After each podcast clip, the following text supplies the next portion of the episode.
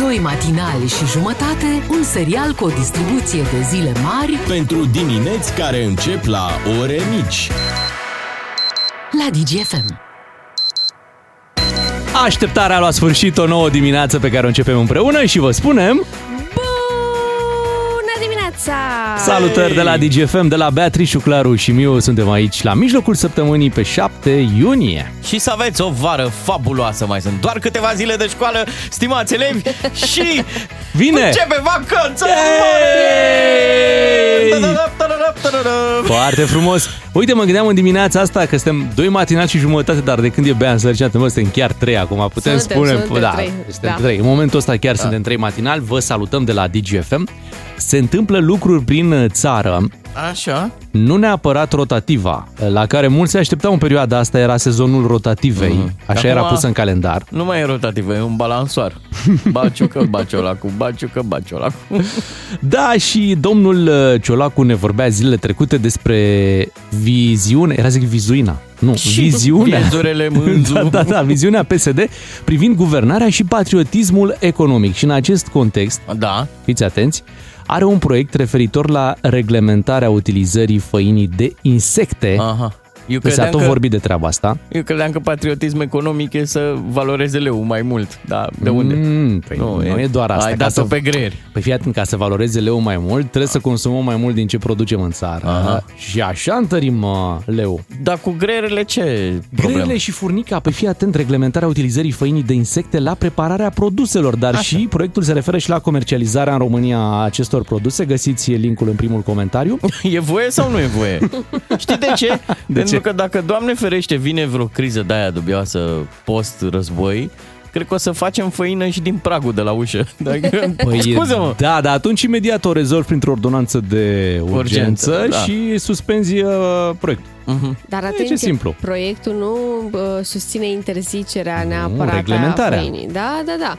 Um, trebuie să scrie pe pachetele de făină de insecte mare, să vadă Da. tot poporul că este făcută din greier, gândaci sau, uh-huh. mă rog, Cri, ce cri, mai fi cri, făcută.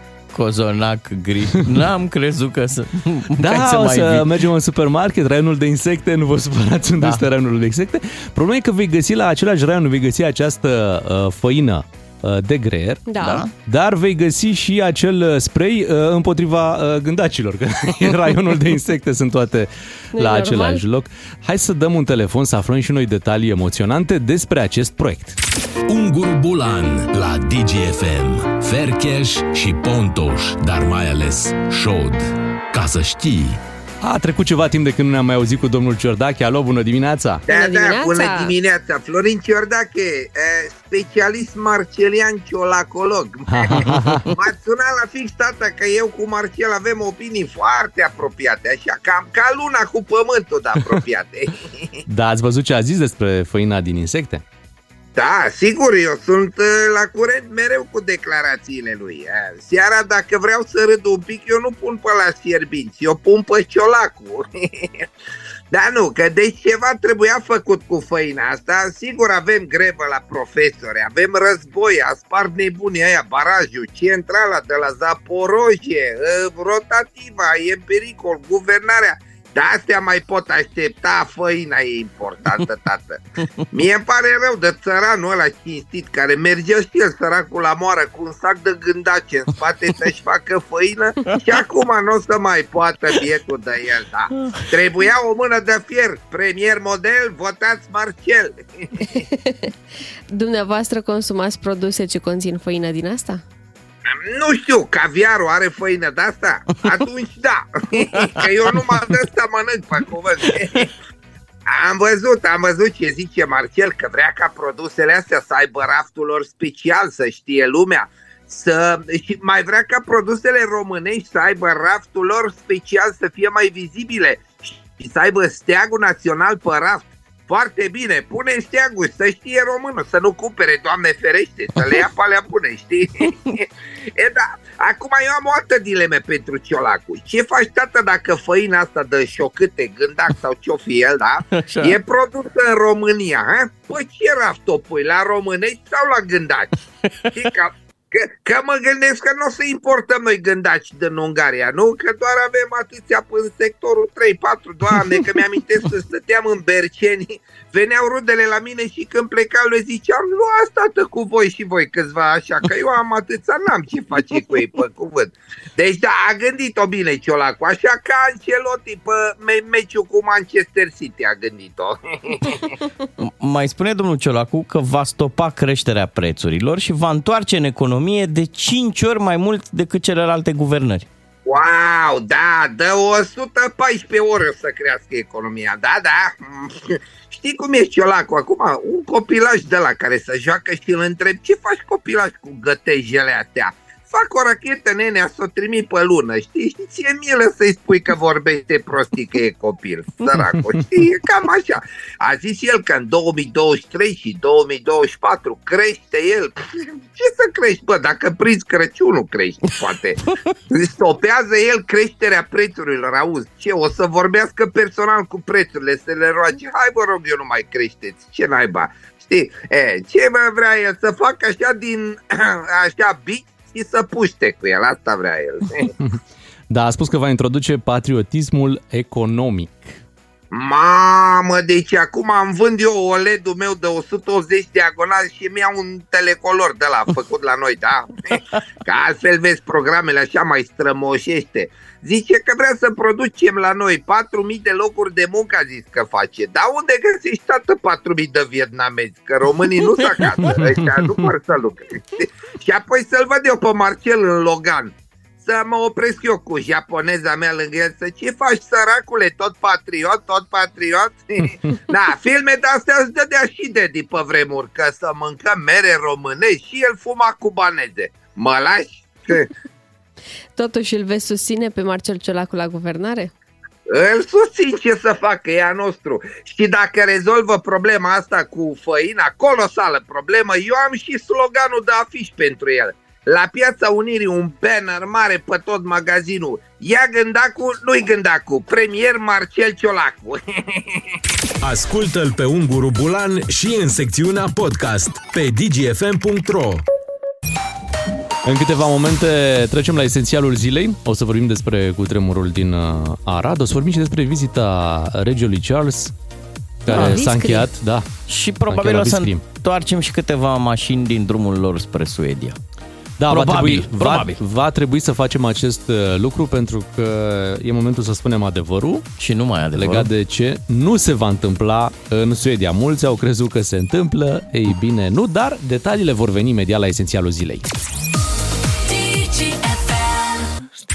Esențialul zilei, concentrat ca să știi mai mult și să înțelegi mai bine. A fost uh, cu tremur aseară, epicentrul în județul Arad, o magnitudine de 5,2, uh, un cutremur de suprafață, s-a produs la o adâncime de 15 km, uh, cumva țeapă pentru cei care s-au mutat din Francia mai spre vestul țării gândindu-se că scapă de cutremure. Iată că în ultima perioadă, în ultima lună, am avut mai multe astfel de cutremure în zona respectivă, asta după ce și în Gorj, ne aducem aminte, imediat după cutremurul din Turcia, a început să se miște pământul și s-a întâmplat asta o perioadă de destul de lungă, câteva săptămâni la rând. Da, a fost destabilizat uh, ceva acolo în Gorj, o placă tectonică. Păi și acum, și în Banat, pare să fie cam același lucru, adică cam prima concluzie asta ar fi, că ar avea legătură, da, ar avea Ai. legătură cu ce s-a întâmplat în uh, Turcia și uh, de aici aceste cutremure, doar că cel de aseară a fost mai, mai mare decât... A fost cel mai mare din istoria Aradului. Da. S-a, e un cutremur internațional, s-a resimțit în Croația, Ungaria și Serbia, dincolo de România, unde a fost prezent în Cluj, Oradea, Hunedoara și în Timișoara, care e aproape de Arad. Da, eu am citit despre primarul Aradului, care era într-o emisiune la radio și i-ar fi zis soția, vino repede acasă că e cu tremur. Ați dai seama că până vii, până ei ce trebuie, apă, pâine, tot ce... Ca un soț. Și acasă te așteaptă replicile. Da. Că n-ai luat bine, că trebuia și altceva. Ce că... replici te așteaptă. În sfârșit, dar e o, e o situație la care nu prea știm cum să reacționăm, că astea erau zone care nu erau cunoscute drept zone seismice. Drept urmare, mm. nimeni nu, nu e pregătit pentru un cutremur care uh, să se întâmple așa. Să reacționăm cu o glumă. Cum? Povestesc eu a mia oară ce a zis Adrian Păunescu odată când, oh, l-a prins, când l-a prins cu tremurul în direct la, nici nu mai știu, la o televiziune de știri, cred că era. Și a zis așa Adrian Păunescu. În acest caz ar trebui să-i refuzăm dreptul la replică. Da, ar fi Yay! bine, ar fi bine să se oprească aici și să nu mai urmeze și, uh, și altele, deși am văzut că specialiștii nu... Bine, sunt un specialist în cutremur și tot timpul e totul așa în ceață, nu știe să zică. Păi da, pentru că nu au date precise încă. Da, adică... la cutremure nu avem așa, e, date precise. O chestiune importantă, în Arad sunt foarte multe clădiri istorice, uh, cele mai multe dintre ele neîngrijite de proprietari și e o problemă cu, cu treaba asta, pentru că mai au căzut chiar și la cutremurul ăsta, cărămizi, țigle, na, s-au speriat un pic Am oamenii. văzut, a fost un pic de deranj.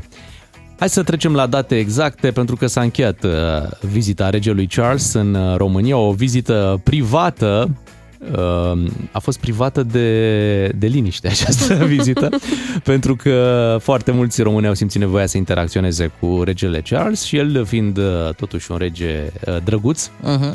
a stat de vorbă cu toți cei care au venit pe la poartă și uh, i-au oferit tot felul de, de lucruri, că avem noi darul ăsta, știi, de a, de a merge cu ce ne place nouă, că poate îi place și lui. Da, dar fii atent, dincolo de îmbulzeala asta, parcă nici noi n-am fost cei mai agresivi. Adică mi se pare că oamenii au vrut să vadă un rege în N-am care... fost neapărat agresiv, Dar dar, am intruziv. fost intruziv, intruziv. exact. Da, da. Sincer, n-a strigat nimeni după el. Charles, Charles! Ah, băi, nu știm exact dacă a strigat Hai sau că nu. n-a fost așa. Uh, La Viscri au pus totuși uh, niște garduri de-astea, cum se mai pun pe la evenimente când vrei să ții publicul mai departe de o anumită zonă. Hai să auzim cum a fost primit cu aplauze regele la Viscri ieri. Și un domn care l-a mai vizitat pe regele Charles în urmă cu aproape 10 ani uh, a venit din nou să-i aducă o sticlă de ce credeți voi? Mm. Ia, hai să auzim un pic. Oh, yes. Palinka, thank you. Thank Palinka, Palinka. yes, oh yes! Oh yes, this is Palinka. Palinka. Asta da reacție. Oh, yes. Da, un alt, Yes. Palinka, thank you. Thank Thank you, thank you, thank Da, you. un alt, De trei uh, ori, thank you. un alt, uh, un alt rege a venit și el pe acolo, Dorin Cioabă, a venit și el la Viscri, uh, ca de la rege la rege să vorbească cu, Normal. cu regele Charles. A găsit și un motiv, Ia. Uh, motivul fiind că foarte mulți supuși de-ai lui, de regelui Cioabă, Da? s-au mutat uh, Pe Anglia. pe Anglia, normal. Anglia, te rog. Anglia, corect. Și E, a vrut să- Anglia e altceva.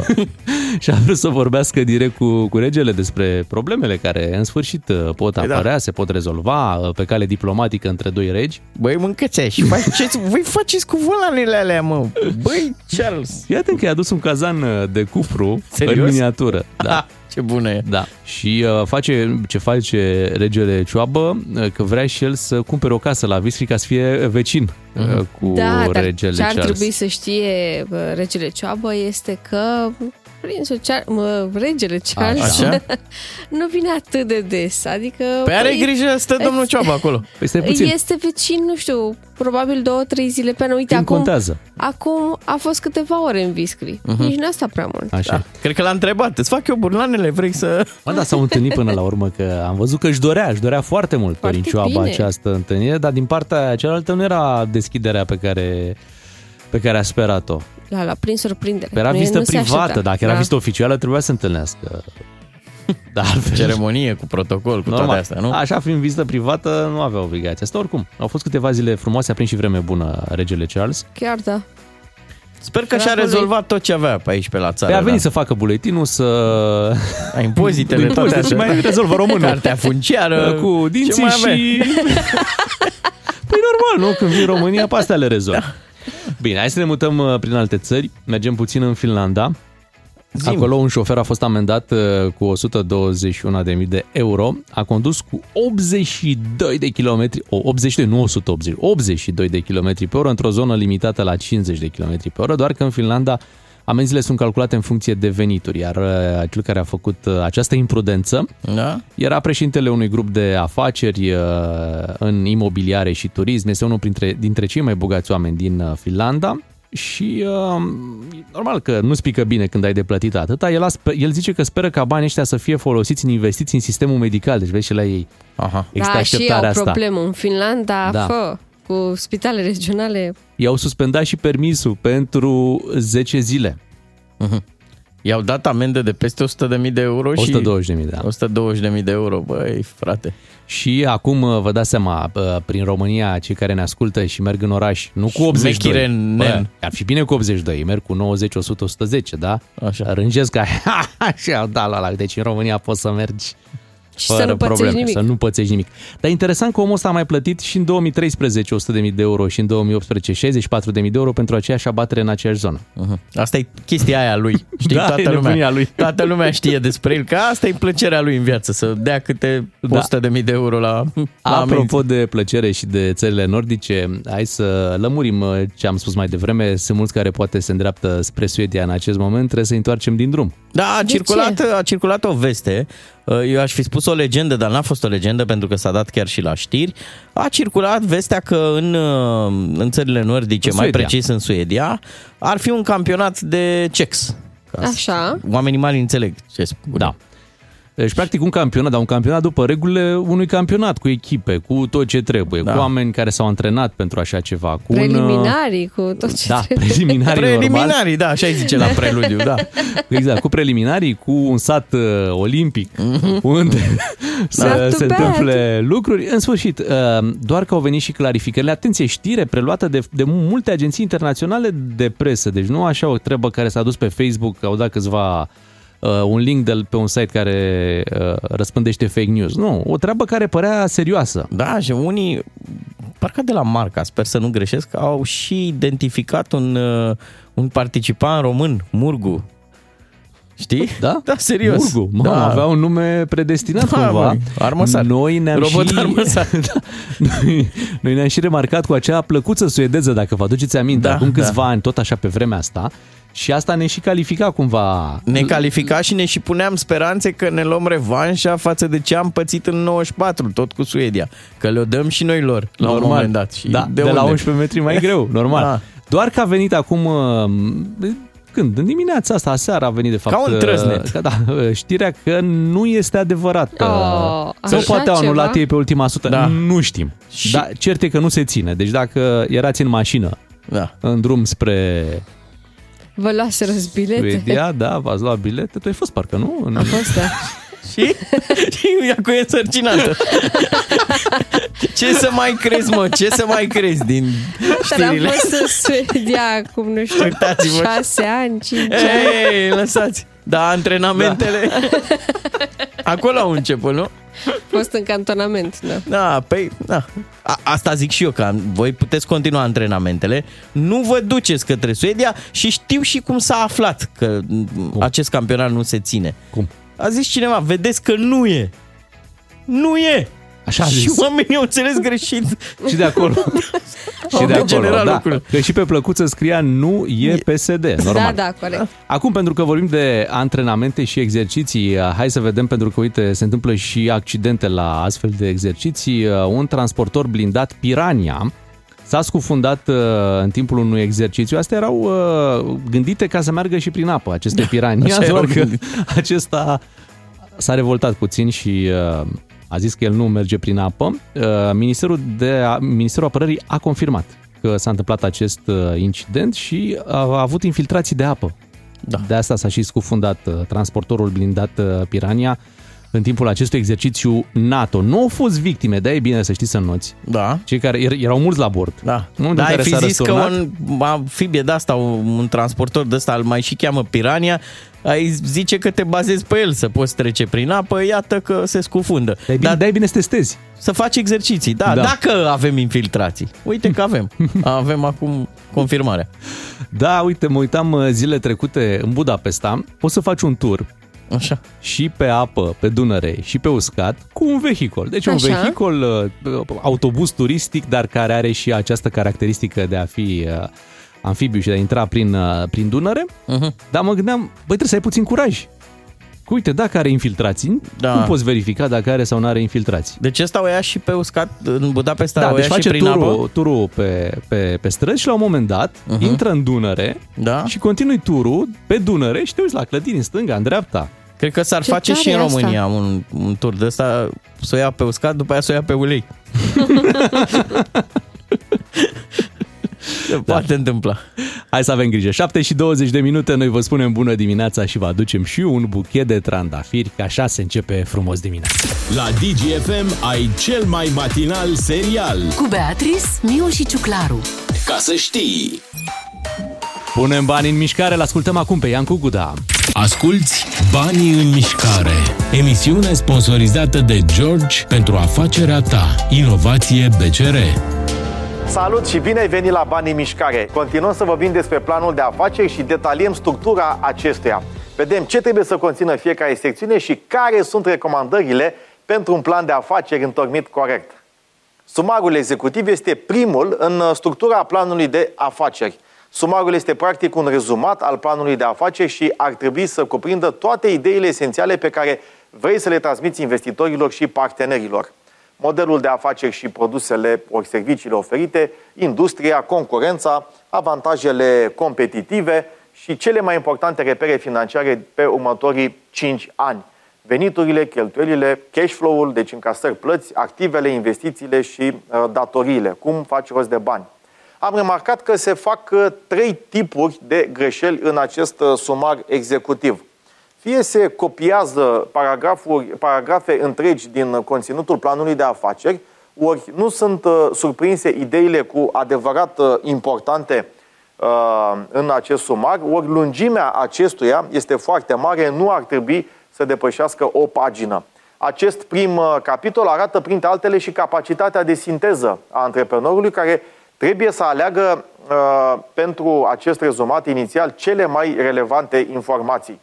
După sumarul executiv, planul de afaceri trebuie să continue cu descrierea companiei, inclusiv uh, istoricul acesteia, membrii echipei cu detalierea managementului și antreprenorului. Expertiza este foarte importantă. Din păcate am văzut foarte puține planuri de afaceri care conțin acest capitol, uh, în acest capitol descrierea culturii organizaționale. Aceasta din urmă se materializează în trei componente care rezumă modul prin care afacerile își vor atinge obiectivele.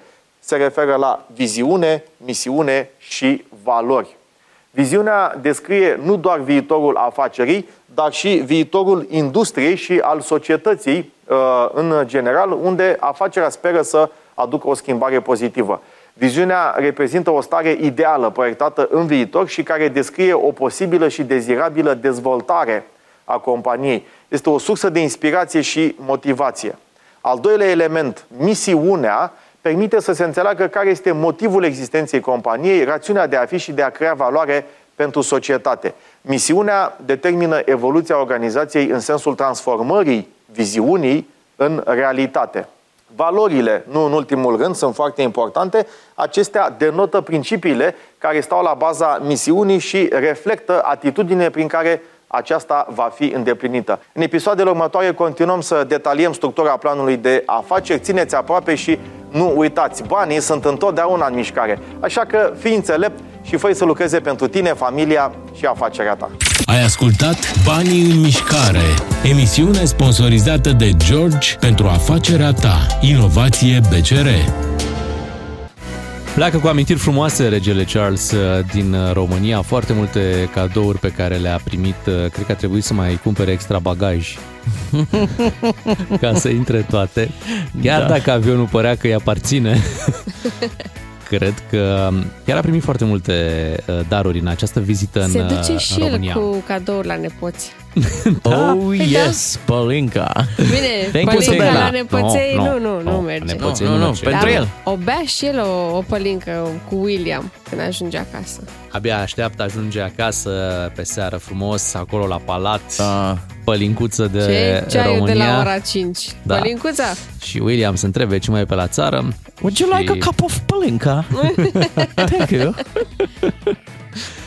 Hai să vedem ce surpriză a mai avut uh, regele Charles uh, în această vizită. Ați văzut că i s-a adus o prăjitură imensă, demnă de Cartea Recordurilor. Am vrut să... și am reușit să ieșim în evidență cu, cu această prăjitură. Era prăjitură, semăna arbore, a uh, Nu plantă știu, e ornamentală. o chestie foarte mare. Uite, noi în momentul ăsta suntem live pe Facebook-ul DGFM. Ok, pe de ce nu ai zis? Și Ne am aranjăm pus și noi. acolo și o poză cu prăjitura imensă pe care a primit-o Charles. E ca un mare mop Nu vreau să jignesc, nu. Nu, ca, ca, ca să poată să înțeleagă da, ascultătorii da, da, noștri. Da, ca să vă dați seama că sunt ca niște pânglicuțe galbene care Mhm. atârnă, sunt împletite, încurcate pe acolo. Dar este o prăjitură, de fapt. Da, da, e o Știi cu ce prăjitură. seamănă? A fost odată în manualul de păcăleli de 1 aprilie, era o știre că e pe cale de dispariție arborele de paste care face paste. Acest arbore nu există, numai că prăjitura asta chiar seamănă cu un arbore de paste. De tagliatele. De taliatele, da. Da. Hai să aflăm mai multe despre această prăjitură, așa că în această dimineață am sunat-o pe una dintre doamnele care i-au adus această prăjitură imensă regelui Charles. Să-i spunem uh, bună dimineața doamnei Ciloș Șorban. Bună dimineața! Bună dimineața! Dați-ne mai multe detalii despre această prăjitură, cum se numește și de ce arată așa. La noi se zice că este o creangă de nuntă. Așa au zis bunicile noastre. Ce Dar frumos. acum uh, e pe, a fost pe cale de dispariție și am uh, reînnoit-o. Și acum zicem creangă, de, creangă festivă împodobită. Și cum se, Rețeta pre- am uh, moștenit-o de la bunici. cum se prepară creanga de nuntă? Păi, prima dată trebuie să fim mai multe femei acolo, că sunt mai multe faze de lucru. Și cam De câte, cam câte au rețeta. contribuit, câte, câte doamne au contribuit la această prăjitură imensă? La această prăjitură am lucrat 14 femei, pentru că timpul era scurt de pregătire. Wow! Arată senzațional. Mă uit și eu acum împreună cu colegii mei pe Facebook la imaginile acestea. Dacă ne puteți spune, adică să ne prindem ce gust are preparatul ăsta, din ce e făcută, ce, ce, ce, ce conține, ingrediente da. participă la, la crearea acestei prăjituri. Cea mai mică a fost pregătită din 30 de ouă, 4 kg de făină, eh, cam eh, 100 de ml de alcool rafinat, puțin pică sare, zahăr, pudră și așa cum am zis că trebuie pregătită cu multă dragoste. ce frumos! Ce Deci frumos. ați avut uh, dragostea pregătită pentru regele Charles. Cum v-a venit ideea să, să-i duceți tocmai această prăjitură? Inițiativa a avut părintele romano-catolic din localitate. El a cerut de la președintele asociației această pregătire, ne-a rugat să pregătim creanga, a vrut să o surprinde pe rege. Mhm. Sâmbătă a fost la picnicul organizat de săteni și acolo i-a venit, credem, ideea. Și, și deasupra acestei prăjituri ce vedem acolo? E niște zmeură, sunt căpșune, Nu. ce? ce? Sunt trei mușcate, Trei mușcate, wow! flori, flori, Incredibil! Flori? de pe mușcate. Senzațional, senzațional.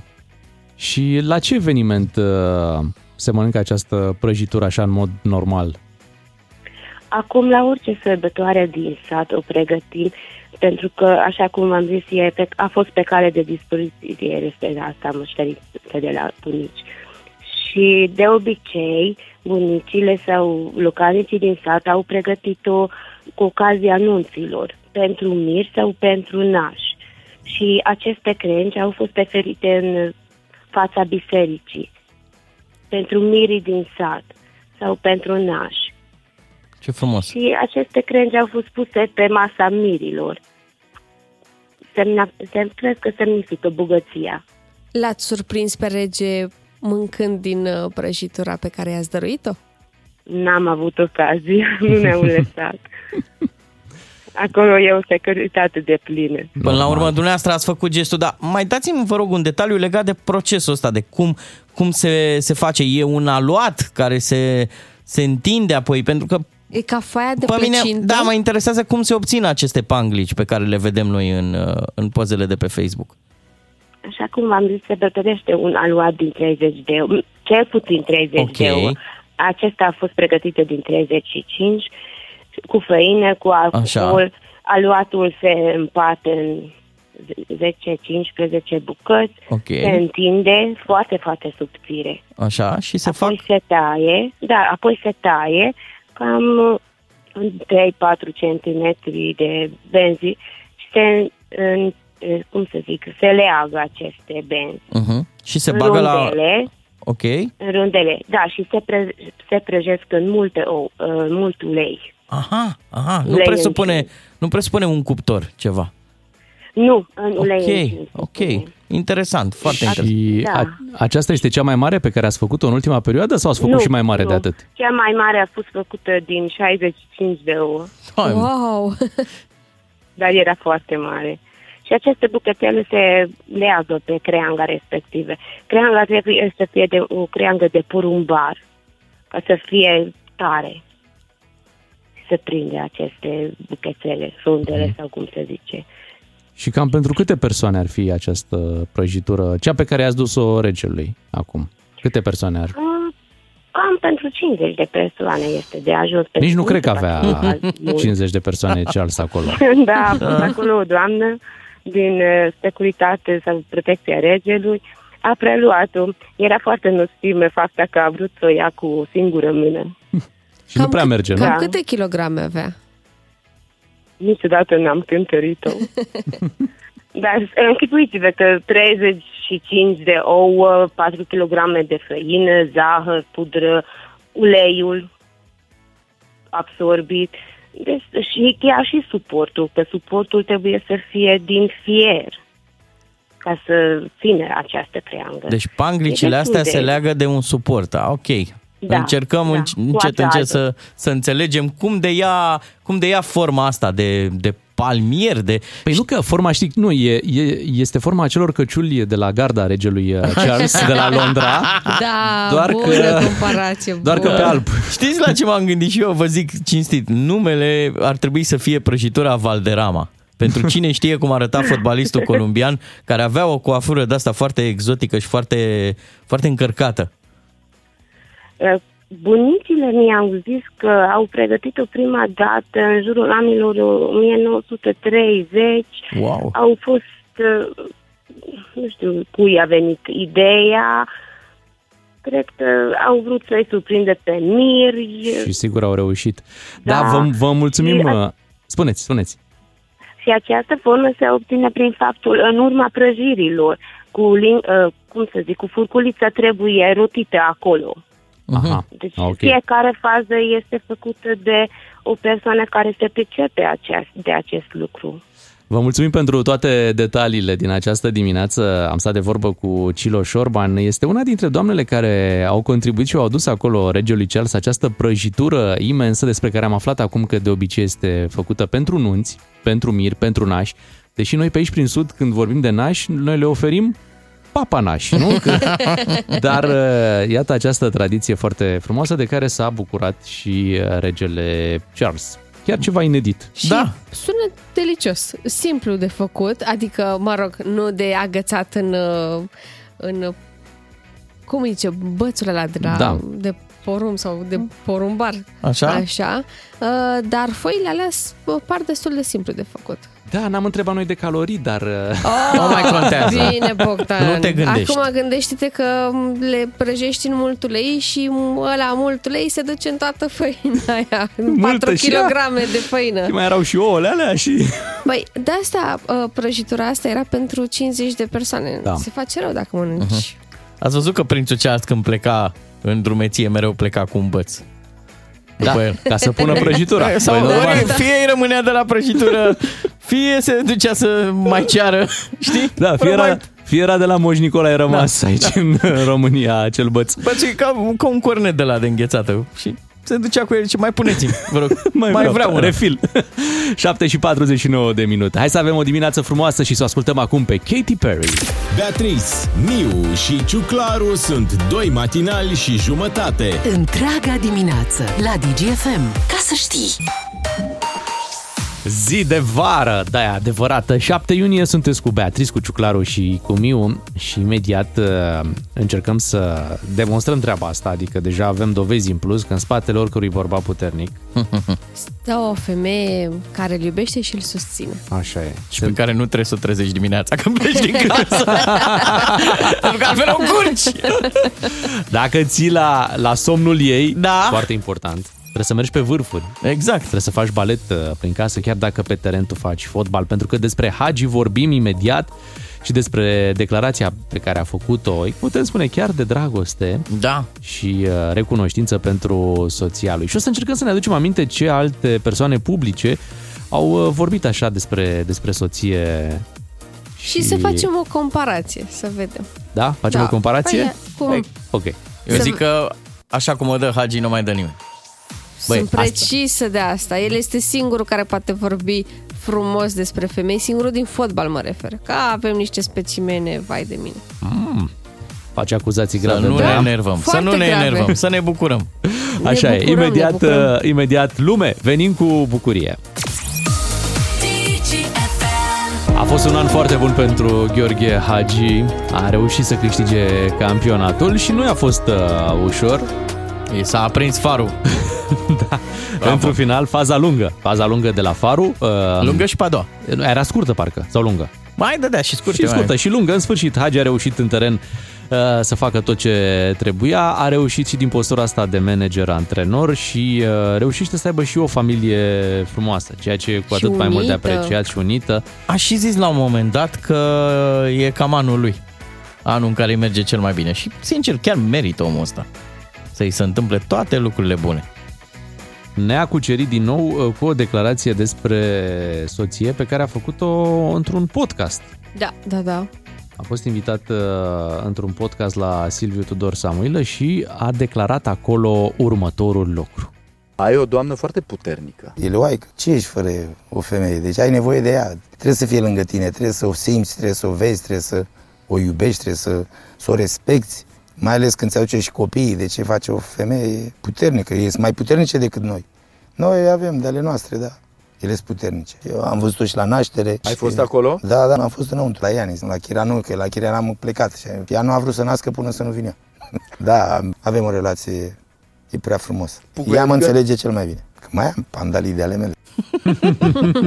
Incredibil. Da. Da, îmi imaginez momentele alea, știi, când are câte o uh, conferință de presă când e supărat, Ah. Dagi, și spune acolo toate, toate lucrurile care stau lui pe inimă. Și după aia se duce acasă, încărcat cu toată energia aia negativă, știi? Mhm. Și e bine că, uite, acasă găsește înțelegerea asta de care Are- ai nevoie în momente grele. Are un coach de ăsta în plan sentimental, ceea ce e mare lucru și cred că îi dă și lui echilibru, dar îmi place cum începe declarația asta a lui ca o poezie. Ce ești fără o femeie? e foarte bun, Hagi. Chiar așa e. A și reușit-o pe asta. Cred că o altă dovadă a iubirii și respectului lui față de soție um, am văzut-o la uh, meci, uh, la, atunci când a câștigat campionatul, cu o etapă înainte de, de încheierea campionatului, când soția i-a fost alături. Ea era în vestiar, îl aștepta, era deja îmbrăcată cu uh, tricoul de uh, farul campioană. Da. Mhm. Da, și am Au aflat, ieșit împreună pe, pe teren atunci. Am aflat cu ocazia asta că Hagi a fost convocat uh, și la naștere. Da, da, da, da, l-au chemat la lot. să, să asiste da. în momentul în care Ianis s-a născut. L-a preluat pe piept, îți dai seama imediat. Pac, frumos. Bravo. Uh, Știi, uite, hai să vă zic o treabă. Eu uneori regret că nu sunt un pic mai în vârstă. Mi-ar fi plăcut să fiu dintr-o generație de asta de ziariști mai bătrâni, să fi fost mai, în, mai aproape, mai în anturajul uh, celor din generația de aur.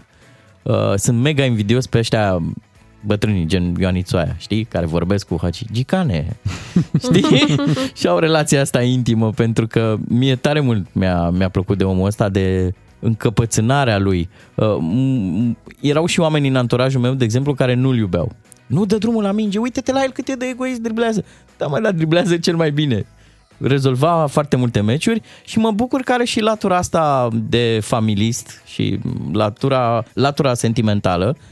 A, Romantic. Da, a dat-o foarte frumos, ne-a, ne-a, ne-a umilit pe toți. Nu cred că am fost vreodată în stare să-i zic soției că, că mi-a atât de aproape cum a zis-o Hagi. Și că ți-e cel mai bun prieten. La vincul a dat Da, și că datorită ei ești unde ești. Tu spui, nu, e datorită mie sunt unde... Eu! Că uite, poate dacă nu mai bate atâta la cap, E, cine știe? Cine știe pe ce culme ajungeam, Da, da, ale gloriei. ajungeam eu. Da, acum putem pune, într-adevăr, putem pune față în față, putem să și comparăm sau putem să nu comparăm, pur și simplu să le luăm ca atare alte declarații făcute despre soții de alți domni din fotbal sau poate nu din fotbal, Mhm. uh, poate și din politică, în sfârșit persoane publice din uh, România care într-un moment uh, al vieții lor au vorbit despre relația pe care o au acasă, despre ce se întâmplă la ei acasă și uite, vă propun să îl ascultăm pe Cristi Borcea, el are o largă experiență. Oho, În soție. Vastă, vastă. Da, o vastă experiență în, uh, în soție, hai să-l ascultăm. Eu sunt, pentru ele, este Dumnezeu și eu. Că eu le dau oxigenul. Eu le țin pe toate și ele sunt condamnate să se poarte frumos cu mine și cu copiii și să-și vadă de, în primul rând, de copii și să fie pozitive. Nu are absolut nimic, niciuna pe numele ei. Femeile, ca să poți să nu ia razna, nu trebuie să aibă nimic pe numele lor, pentru că după aia spun că li se cuvin. Doamne. Doamne, Bine. ferește.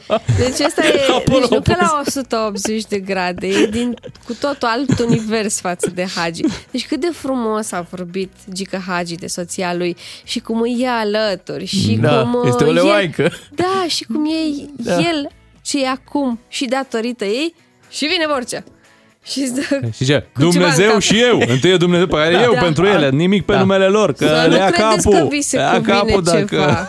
treci pe numele lor ceva. Doamne, Nu numai că le-a redus la, la nimic, la, nimic. la zero. Da, nu. Oxigen. Eu Sunt- le eu dau sunt oxigenul oxigenul.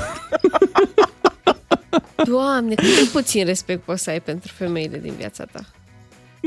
în vremurile Uite. pe care le trăim, adică cam an 2022-2023 când a fost făcută declarația asta, adică Da, să spunem și că e o declarație recentă, că poate vă gândiți că e un Cristi Borcea de acum 20 de ani. Nu, A, e nu. un Cristi Borcea Bine, Gine- Deci recent. câteva luni. Da.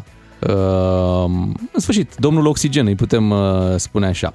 Haideți să trecem și la un politician, tot așa cu experiență în căznicii, domnul Tăricianu. Ia să-l ascultăm. Spre deosebire de alți bărbați care au avut o nevastă și mai multe legături extraconjugale, eu am preferat cu femeile pe care le-am iubit să mă și căsătoresc. Oh. Un gentleman. Un gentleman. Deci a preferat uh, să oficializeze fiecare relație. a, Nu te impresiona, nu? lui nu-i plăcea când îi se dădea legătura. Lasă-mă cu legăturile, eu Le- vreau le-a, le-a soții. ridicat statutul. Da. Altfel v- puteau să rămână la stadiu poate nedorit de amante. Știu, dar pare Nu? că e tot despre el. Adică nu dă despre... A, nu, normal, nu le și pune pe, aici- pe femei pe un soclu. Stai seama că tot nu. eu, băi, decât să am legături, eu le-am făcut soții. mă. Da. S-a Femei sacrificat. De, casă, De la da. domnul Tăricianu avem și uh, o declarație de la soția, dânsul cea de acum. Hai Așa. să ascultăm. Este prietenul meu, un tată minunat, un soț devotat familiei, este omul pe care îl iubesc. Ce frumos. Ah, bun. Un soț dedicat familiilor ar fi trebuit. Că de fiecare dată când a fost, nu? A fost un soț dedicat în familia respectivă. Delicat. La un moment dat uh, și domnul Marean uh, Vanghelie. Vanghele. Da, Vanghele. Ce mi-a plăcut că l-ai pronunțat corect, că mulți oameni trec așa peste și zic Marian. Ar fi păcat să nu zici Marean. Păi el îl cheamă Marian. Marian Vanghelie a făcut o declarație despre soția de care între timp a și divorțat uh, Oana Niculescu Mizile. Hai să-l ascultăm. Of, of, of. Da, deci cum să vă spun? Trebuie să fim grijulii când vorbim despre nevastă, despre familie și trebuie să avem în vedere că, din păcate, nu întocmai, nu întocmai ne învârtim într-o societate puțin dezmembrată, în totalitate, fără niciun principiu, din păcate. Și atunci, uh, și cu partea mea de bărbăție și de gelozie, sunt atent, atent, atent de dimineață până mă scol, până mă culc, iar mă scol, iar mă culc, iar mă scol, iar mă culc și sunt atent, în continuu, la tot. Sunt atent cu toate lucrurile în viață. Atât mai mult cu nevasta mea. Deci ce? A zis că e atent cu partea lui de bărbăție? Așa ai Și de înțeles tu. gelozie? Așa ai înțeles Da. tu. A Așa ai zis? înțeles. A- El a a zis cuvintele zis. astea în, în momente diferite. Tu Da. le-ai pus cap la cap și că uite, te duce capul la prostii Aha. și ai ajuns la concluzia asta. Da, mă Dar scol, mi-a, mă. mie mi-a plăcut cum a început. Of, of, of, of trebuie cu grijă, trebuie Da. cu grijă, a zis Da. domnul Vanghelie, discutat acest uh, subiect. Mhm. Parcă a fost și un uh, scandal la despărțirea celor doi, nu? Ceva, o, o fost, agresiune, a o fost, treabă. da. A fost Mm. acuzat uh, domnul Vanghelie de așa Nu mai ceva. am, mi-aduc aminte. Dar oricum uh, o declarație interesantă și uh, drăguță, aș spune. Da? Chiar da. Da, da. Păi Vigilența suntem- este de remarcat aici, la domnul Vanghelie. Mai avem? Bineînțeles. La final vreau și eu să strecor. Mi-am amintit Nu mai un strecor. Nu, vreau să zic un sfat foarte important. Hai, spune la cu și după mai, da? mai dăm ce mai avem. E da. vorba de ghidul pe care l-am avut eu odată într-o excursie, care a zis așa, și eu v-am mai zis la radio și țineți minte că ajută mult în viață. Lecție de viață, caz E- real. Caz real, da? Zice, haideți acum ne dăm jos din autocar, să luăm ceva frumos la iubite și dacă ne rămân bani, luăm și la soții. Mulțumesc, Luiza. Și domnul, domnul Tăricianu de undeva din Da, spatele da, da. autocarului. Eu am doar soții, multe, dar sunt Da, doar da, soții. da, da. N-am iubite, Câte doar bagaje. soții. Da. Hai să auzim și pe doamna Firea. Așa? Da, doamna Pentru că Firea. și ea pe- vorbește frumos de soțul ei. Și dincolo de asta este cea care conduce familia în, în România. Are un minister al familiei. Așa este. Al Da, familiei, dacă nici o voce Șefa la atât de- familie, da, cum ar nu, veni, nu nu? putem să o ascultăm. Păi, hai să vedem ce, ce spune. Este soțul, șeful dumneavoastră politic. Este stăpânul inimii mele. A, bun, bun. Frumos, Da, bravo. dar știți cum aș vrea eu să închem dacă sunteți de acord, colegii? Îl mai dăm o dată pe Hagi. Da, Mie și mi s-a părut că Hagi e... înainte de a-l mai difuza o dată pe Hagi, aș vrea să-mi promiteți că măcar cât, si- cât sunt eu la radio, Așa. Cristi Borcea nu va mai fi difuzat uh, pe Din post. câte știu, piesele De ce? lui nu sunt cerute nu, nu, de ascultătorii cu, noștri. Cu declarații de Dar e astea bun ale ca lui despre antiteză. femei. Da, dar uh, n-aș vrea să dăm uh, uh, ascultare unui om sau spațiu unui om care nu respectă femeile.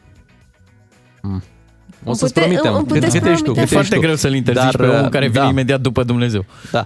Și asta ar însemna o formă de cenzură, iar noi aici nu promovăm Exact, uh, cenzura, exact. Bea. Am zis cât sunt Dar eu la cât ești tu, radio, cât din- ești tu, în îți toamnă nu promitem. mai sunt. Da, uite, în toamnă nu, nu o să mai fie o scurtă perioadă Păi da, și în da. acea scurtă perioadă cât tu nu o să mai fii, eu promitem să recuperăm atunci uh, cu Așa. această În declarație. toamnă puteți să dați ce Ești- vreți voi ești cu de Borcea. acord? Da. Ești de acord? Dăm oxigen uh, din toamna, de-abia aveți răbdare. Bun, hai să încheiem cu, încă o dată cu declarația lui Hagi Bravo, și uh, să ne pregătim pentru știrile care vin imediat la DGFM. Ai o doamnă foarte puternică. Eloaică, ce ești fără o femeie? Deci ai nevoie de ea. Trebuie să fie lângă tine, trebuie să o simți, trebuie să o vezi, trebuie să o iubești, trebuie să, să o respecti. Mai ales când ți aduce și copiii, de ce face o femeie puternică? Ei sunt mai puternice decât noi. Noi avem de ale noastre, da. Ele sunt puternice. Eu am văzut-o și la naștere. Ai și- fost acolo? Da, da, am fost înăuntru, la Ianis, la Chiranu, că la Chiranu am plecat. Și ea nu a vrut să nască până să nu vină. da, avem o relație, e prea frumos. Puguică? Ea mă înțelege cel mai bine. Că mai am pandalii de ale mele. Doi matinali și jumătate Fără scene, fițe și figuri. la DGFM. Ca să știi! Fiind miercuri, imediat ne auzim cu Florin Negruțiu. De fapt, ne putem auzi și acum. Bine ai venit, uh, Florin. Bună dimineața! Ața, Avem subiecte grele în dimineața asta. se dă greu. Da. Avem uh, Mihai Tudose. Mm. Mihai Tudose, fostul prim-ministru al României, să nu uităm acest lucru, uh, se află în mijlocul unui scandal, așa, după ce a fost acuzat de hărțuire de către o fostă asistentă de la Bruxelles, la, de la biroul lui de la Bruxelles. Când uh, uh, se afla acolo. Hai să vedem ce se întâmplă cu domnul Tudose, că partidul zice că nu e nicio problemă. Că Cum nu... adică s-a, se află în mijlocul unui scandal? Adică a căzut? S-a împiedicat? Nu, nu, din Cum s-a potrivă. aflat? Din potrivă.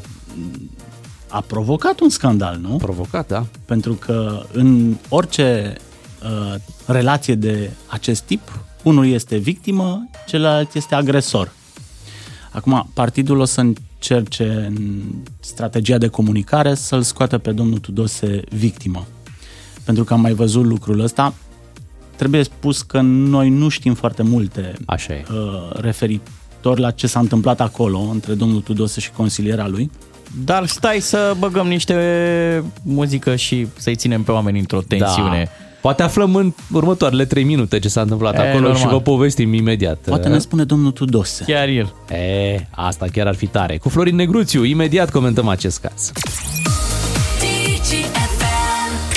Florin Negruțiu vine la DGFM și capeți culoare în obraj. A venit Florin Negruțiu și vorbim despre eurodeputatul Mihai Tudose, care vă spuneam că este acuzat de hărțuire de către o fostă asistentă. Găsiți linkul în comentarii. Beate, spune linkul în comentarii acolo. Hai să dăm câteva detalii. Deci, o fost angajată a Parlamentului uh, European a făcut o declarație fără să menționeze un nume exact, dar normal că cei din anturajul uh, ei uh, știu cam despre cine ar fi vorba și toate sursele indică spre Mihai Tudose. Uh, În vara anului 2019, această asistentă a ajuns în echipa lui Mihai uh, Tudose și un detaliu din uh, ce înseamnă această hărțuire este faptul că Mihai Tudose i-ar fi spus să meargă în fața lui, recunoscând ulterior că se uita la fundul ei. O, Doamne, Da, scârbos. Cam astea sunt uh, primele detalii care există în acest uh, moment. Ulterior ea a ieșit din echipa lui uh, Mihai uh, Tudose și de aici îi dăm uh, cuvântul lui Florin Negruțiu să vedem cum vede el acest caz.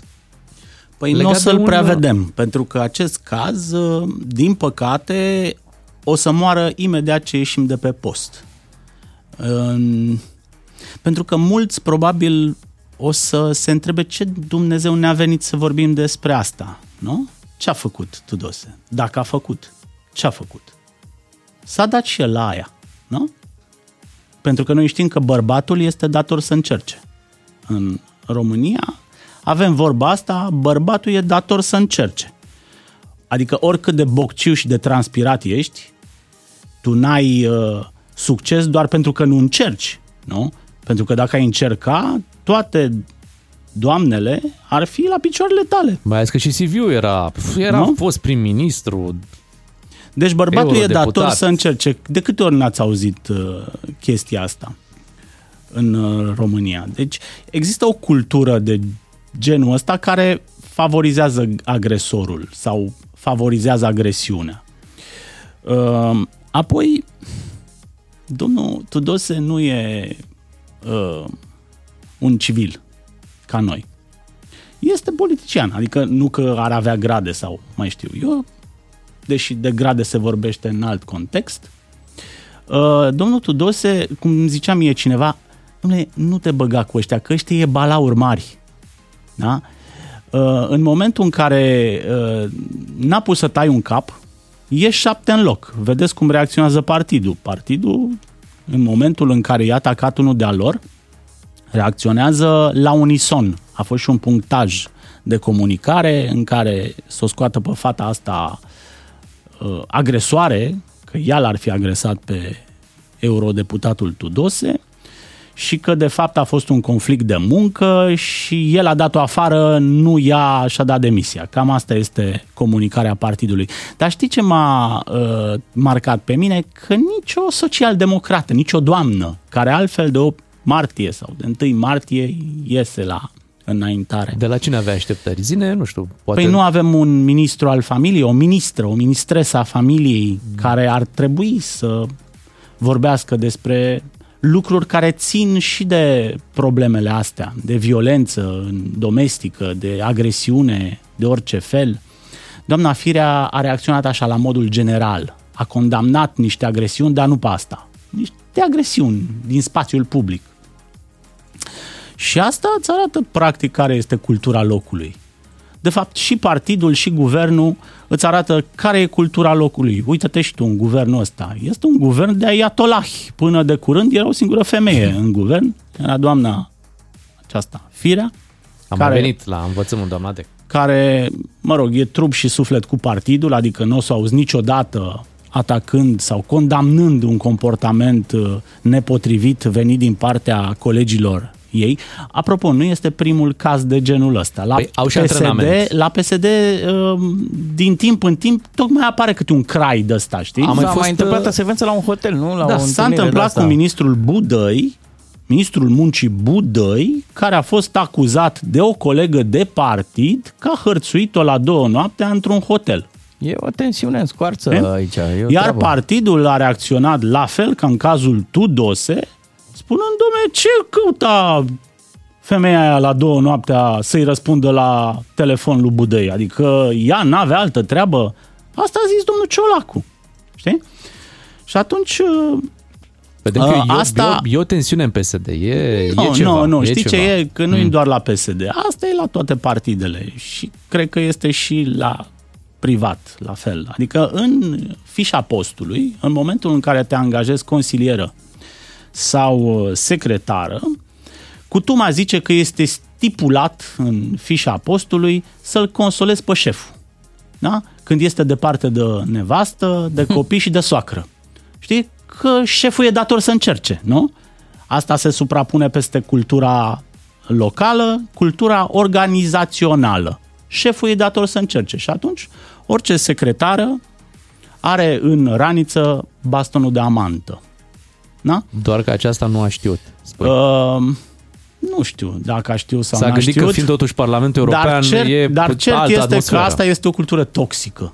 Trebuie spus că asta este o cultură toxică. Dar este acceptată de toată lumea. Și de asta, probabil mulți ascultători o să ne spună că ne-am pierdut mințile, că vorbim despre o chestie care se întâmplă și găsim nefiresc într-un firesc și anormalul într-o normalitate Mie dăm voie să-i locală. laud pe ascultătorii acestui post de radio și eu cred că în, în anul ăsta în care trăim noi, oamenii s-au mai civilizat. Hai să vedem câte înjurături primim Hai că o să- noi asta- asta chiar o să după vedem. această emisiune. Hai să ne mutăm acum către ceva mai frumos, către vizita regelui Charles uh, în România, o vizită privată, dar care uh, n-a avut parte de... a fost privată de discreție această vizită, pentru că normal uh, și localnicii și presa toți au ținut să îl întâmpine într-un fel, să-i spună ceva, să-i chiar, dea e- ceva chiar e amuzant, regelui îți dai Charles. seama, regele Charles a visat tot anul să vină și el în România să se relaxeze. O săptămână în care să fie și el un simplu cetățean anonim, să bată și el dealurile Transilvaniei, să să uită la păsări, să asculte Liniștea. uh, liniștea, să miroasă fânul și a ajuns aici rege și era coadă la uh, Viscri, cine la l-a Valea pus? Zălanului. Da, Și el și-a cine l-a schimbat. pus? Da, da, da. Normal că și L-a el și-a pus schimbat. cineva să fie rege? Asta. Păi, sincer, s-a schimbat și lui uh, și Sau titulatura. poate ar fi da. fost mai ușor să nu anunțe. Măi, să știi că cam așa era și când era doar prinț. Păi asta. Adică Hai să- lumea ieșea la poartă să-l întâmpine, să-l întrebe de sănătate, să-l întrebe de mama lui. Adică Eu- asta, asta chiar s-a întâmplat, știi? În Viscri, două bătrânici, uh, tre- atunci era prinț, mi-a povestit cineva, trecea pe uliță Mhm. uh, uh, re, prințul, prințul Charles și o bătrânică stătea pe policioară, zice, eu te știu pe matale. Așa. Zice, e Charlie. Zice, da mă, mica dumitale, ce mai face? Bine, sănătoasă? Știi cum sunt bunicile noastre de la, de la țară. Să-i zici că am întrebat de ea. Da, e foarte, foarte drăguț. Adică Păi, nu? imaginile cu uh, uh, regele Angliei, nu? Marii Britanii, Mhm. la Viscri, mi-au creat sentimentul ăsta de dor față de satul. Mămăicile noastre, da, da. da, da. Dor să te duci la bunici în Frumos. vacanță. Frumos. Dorul de bunici. Dar nu mai plângeți, adică eu cred că și-a luat și doza de liniște și și adică era asumat tot ce urma să îi se întâmple în România. Pentru că l-am văzut foarte docil și ar- ar fi putut foarte bine să fugă de mulțimi, el din contră, a socializat din plin. Ba chiar s-a lăsat pupat, hai, că am zis-o și pe asta. Chiar așa. L-au pupat, Trei cine, numai bătrânele- cine n-a vrut nu l-a pupat. Trei Deci, bătrânele l-au luat și l-au Așa. pupat pe pe regele Charles. Păi cred că asta caută. Firesc cu apropierea. Păi. Um, există o anumită uh, liniște și timpul parcă curge altfel în satele din Transilvania. Și a primit uh, cu mare drag toate cadourile care au fost aduse, că vorbim de pălincă, de prăjitură. Mai avea să primească bijuterii de la un creator român. Da, ca ați să văzut, ați văzut promoveze. firescul ăsta? Și el le lua Da. fără probleme, nu? Da, zi de firescu. Ești, ești subversiv aici cu bijuteriile. Chiar aluziv, da. Da, ești subversiv. Se- pentru că coroana are nevoie de Avem bijuterii. rege, dar avem și împărat și împărăteasă. Asta e foarte bine. Uite, dacă vorbim de regi, uh, regele Cioabă a venit la Viscrieri uh, în Mm. încercarea de a se întâlni cu Charles pentru o discuție bilaterală legată de supușii regelui Cioabă care s-au mutat în regatul uh, regelui Charles. Nu ți se pare cum- forțarea vezi, acestei... Vezi uh, cum ducem noi discuțiile în S-a întâmplat. umorul românesc? S-a întâmplat. Adică, E caz real. Uh, da, da, da, da. Da. Uh, Păi s-a întâmplat că asta este România. Avem și regi, și regine, și împărați, și împărătese, și conți, și nobili, și baroni locali, și naționali. Și speciali. avem de toate. Aici avem de toate. Uh, Știi ce n-aveam mm. și am tot căutat și am cheltuit uh, zeci și zeci de milioane de euro, n-aveam un brand de țară. Am tot încercat cu grădina Maicii Domnului, cu Elena Udrea, cu frunza. Uite, frunza nu e frunza. Uite, uh, regele Charles ne face un uh, cadou pe care, nu știu, ne cade din cer. O pleașcă căzută din cer. Uh, am putea da sau țările pot da zeci și zeci de milioane de euro și nu o să ajungă la brandul ăsta, a doua casă a regelui Charles, a doua țară a regelui Charles, locul unde regele nostru și-a luat case, îți dai seama? Britanicii citesc asta în uh-huh. presa lor, unde se duce Charles în fiecare an? Ce face atenție, regele nu nostru are- în- nu are- în țara aia? Problema- Ce e țara aia? Unde e țara aia? Ce se întâmplă acolo? Problema este, Florin, că de data asta presa britanică n-a scris de vizita lui Charles în România. Există un singur articolaj într-un ziar. Nu pot să cred. Da, am văzut ieri.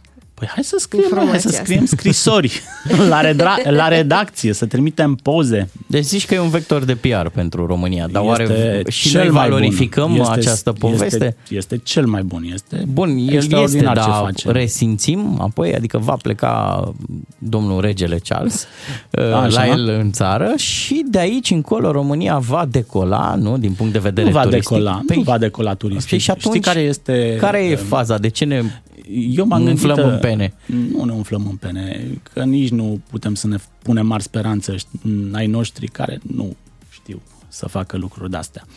N-au nici interesul, n-au nici capacitatea și nici nu înțeleg uh, cum se face o promovare și cum se face turism. Uh, în definitiv, uh, problema este mai degrabă imobiliară decât turistică.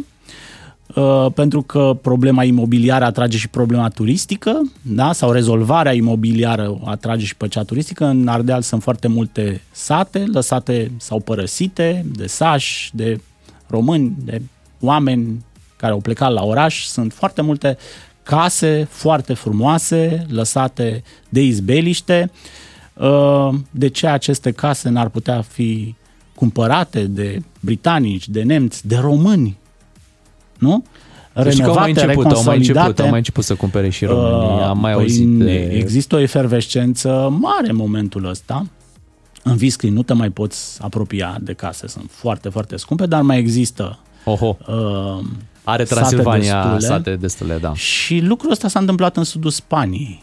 Uh, mulți britanici la pensie sau în prag de pensionare și-au luat pensia și-au cumpărat câte o Spune, era o, căsuță pensie, era o pensie specială. Nespecială, nespecială. Au cumpărat casa și au făcut-o câte o mică pensiune și a înflorit turismul. Ce în frumos. tot felul de sate uitate de lume. Florin, îți mulțumim pe tine, sigur nu te uităm, abia așteptăm să ne reauzim săptămâna viitoare cu Florin Negruțiu. Acum știrile orei 9 se pregătesc aici la DGFM. Florin Negruțiu la DGFM. Ca să înțelegi ce nu s-a spus până la capăt. Învață să spui nu și o să ai de câștigat la DGFM. Hei, hei, hei! Lansăm concursul nostru, vă așteptăm cu SMS-uri la 3815 cu textul Ascult DGFM ca să vă înscrieți la concursul Refuză un premiu. Puteți refuza și astăzi cuptoare electrice, purificatoare, frigidere, aspiratoare, dar și mini-vacanțe sau puteți accepta aceste premii în cazul în care Beatrice va extrage unul dintre ele pentru voi. Exact, iar pentru cei care sunt meteosensibili, noi vom influența și povestea asta meteo, adică va ploua în nordul țării, cum a zis la știri, dar va fi senin în sufletele celor care ascultă DGFM Oh. și câștigă un premiu. Așa Ce e. drăguț Mult ești tu. succes la concurs, să vă spunem că ora aceasta o să fim uh, în aer uh, și cu un uh, pilot cunoscut. Da, o să ne luăm zborul uh, puțin, să ajungem uh, la voi. Uh, și uh, vă anunțăm de pe acum că vine Mihai Sturzu. Da. După ora 9 și jumătate. A, rămâneți cu noi. în studioul Un nostru. minut, doar atât, nu mai mult. Cu doi matinali și jumătate câștigi o bună dimineață la DGFM. Sunt multe probleme în România, una dintre ele este creată și de insecte. În sensul că... Toți bărzăunii. Da. Băi, au apărut și țânțare, au apărut de toate. Trântorii. Ba, ăștia erau, ăștia erau, dar acum uh, sunt speciali. Da, Regina. Albina, Regina. Ah, Regina Albina. Da. da. Dar ce ziceți, Regina la albine. ce ziceți de făina asta din insecte? Ce zicem despre ea? Păi ar trebui E pusă... foarte bună făina din insecte, pentru că, uite, eu, uh, care n-am voie să consum gluten, Da. aș consuma produse uh, din făina de greier. De Da, exemplu. să-i faci un insectar, uh, Bea, din ce aud. Greierul mare și greierul N-aș vrea să văd procesul prin care au ajuns la această făină, Mhm. dar consider că este o alternativă bună pentru persoanele care au probleme cu glutenul. Ia uzi. Eu Avem și sunt, nu plusuri. te uitați pe mine, eu sunt mai pe libelule, așa mai probabil. Băi, îmi Prea pare simplu. rău. Eu O zic că, grele. indiferent din ce e făcută, va rămâne aceeași problemă Așa. pe care o avem cu toții când mergem la supermarket. Băi, când e un pachet de făină, Da. te murdărești pe mâini, mă, nu Da, știu de unde mă așa e. zici, bă, Pe punga. mâini și răsuflă așa pe hainele tale. Da, și nu înțelegi că punga pare totuși în regulă, Da, nu da, pică da. nimic din ea, dar e clar că în transportul ăla, da, în toate transporturile, o, una, o pungă s-a rupt și pe Și toate toate s-au rafturile. murdărit, Da, ați Pe văzut că toate toți rafturile la producătorii de e așa. făină sunt fani BUG Mafia? De ce? Au 3 de 0 acolo. A, da. Mm, un 2 și 3. 3 de 0, da. da. Mie oricum, dacă e să mă întrebați, îmi place mai mult mălaiul. Da, știi. Mai ales în zilele de salariu. Știm, E știm. adevărat. Da. E adevărat. Hai să vorbim uh, cu domnul, cu ce domn? Cu un domn care știe mai multe despre uh, făina asta uh, din uh, insecte, pentru că avem un proiect acum, un proiect referitor la reglementarea utilizării acestei, acestui tip de făină și chiar PSD-ul se ocupă, chiar domnul Ia Ciolacu uzi, se măi. ocupă de acest uh, proiect. Deci profi în stradă, vrem salarii, hei, Da, da. e nasol, nu abia mai trăim. Și domnul Ciolacu, da, da, haideți despre făina de greieri să rezolvăm. Păi da, trebuie reglementată treaba asta, pentru că atenție, Așa. nu va fi interzisă Da. această, acest tip de făină, um, ci um, trebuie să scrie mare pe pachete că, vezi, domne, este făcută din Mhm. un anume tip de insectă. Am înțeles. Să vadă tot Deci poporul... să remarcăm că a început cu profesorii de biologie, da, rezolvarea Ah, am înțeles. problemei pentru... Și pentru colega noastră, care muncește ca o furnicuță, eu am Ah. repetat mai multe rânduri. Se recomandă. Da, ea muncește și noi luăm roadele furnicuței. Exact. Hai să dăm telefonul ăla de care am zis. Ungur Bulan la DGFM. Fercheș și Pontoș, dar mai ales Șod. Ca să știi... A trecut ceva timp de când nu ne-am mai auzit cu domnul Ciordache. Alo, bună dimineața! Da, da, bună dimineața. Florin Ciordache, eh, specialist marcelian ciolacolog. M-ați sunat la fix, tata, că eu cu Marcel avem opinii foarte apropiate, așa, cam ca luna cu pământul de apropiate. Da, ați văzut ce a zis despre făina din insecte? Da, sigur, eu sunt uh, la curent mereu cu declarațiile lui. uh. Seara, dacă vreau să râd un pic, eu nu pun pe la fierbinți, eu pun pe ciolacu. da, nu, că deci ceva trebuia făcut cu făina asta. Sigur, avem grevă la profesori, avem război, a spart nebunii aia, barajul, centrala de la Zaporoje, uh, rotativa, e în pericol, guvernarea. Da, astea mai pot aștepta, făina e importantă, tată. Mie îmi pare rău de țăranul ăla cinstit care merge și el săracul la moară cu un sac de gândace în spate să-și facă făină și acum nu o să mai poată bietul de el, da. Trebuia o mână de fier, premier model, votați Marcel. Dumneavoastră consumați produse ce conțin făină din asta? Nu știu, caviarul are făină de asta? Atunci da, că eu numai de asta mănânc pe cuvânt. Am văzut, am văzut ce zice Marcel, că vrea ca produsele astea să aibă raftul lor special, să știe lumea.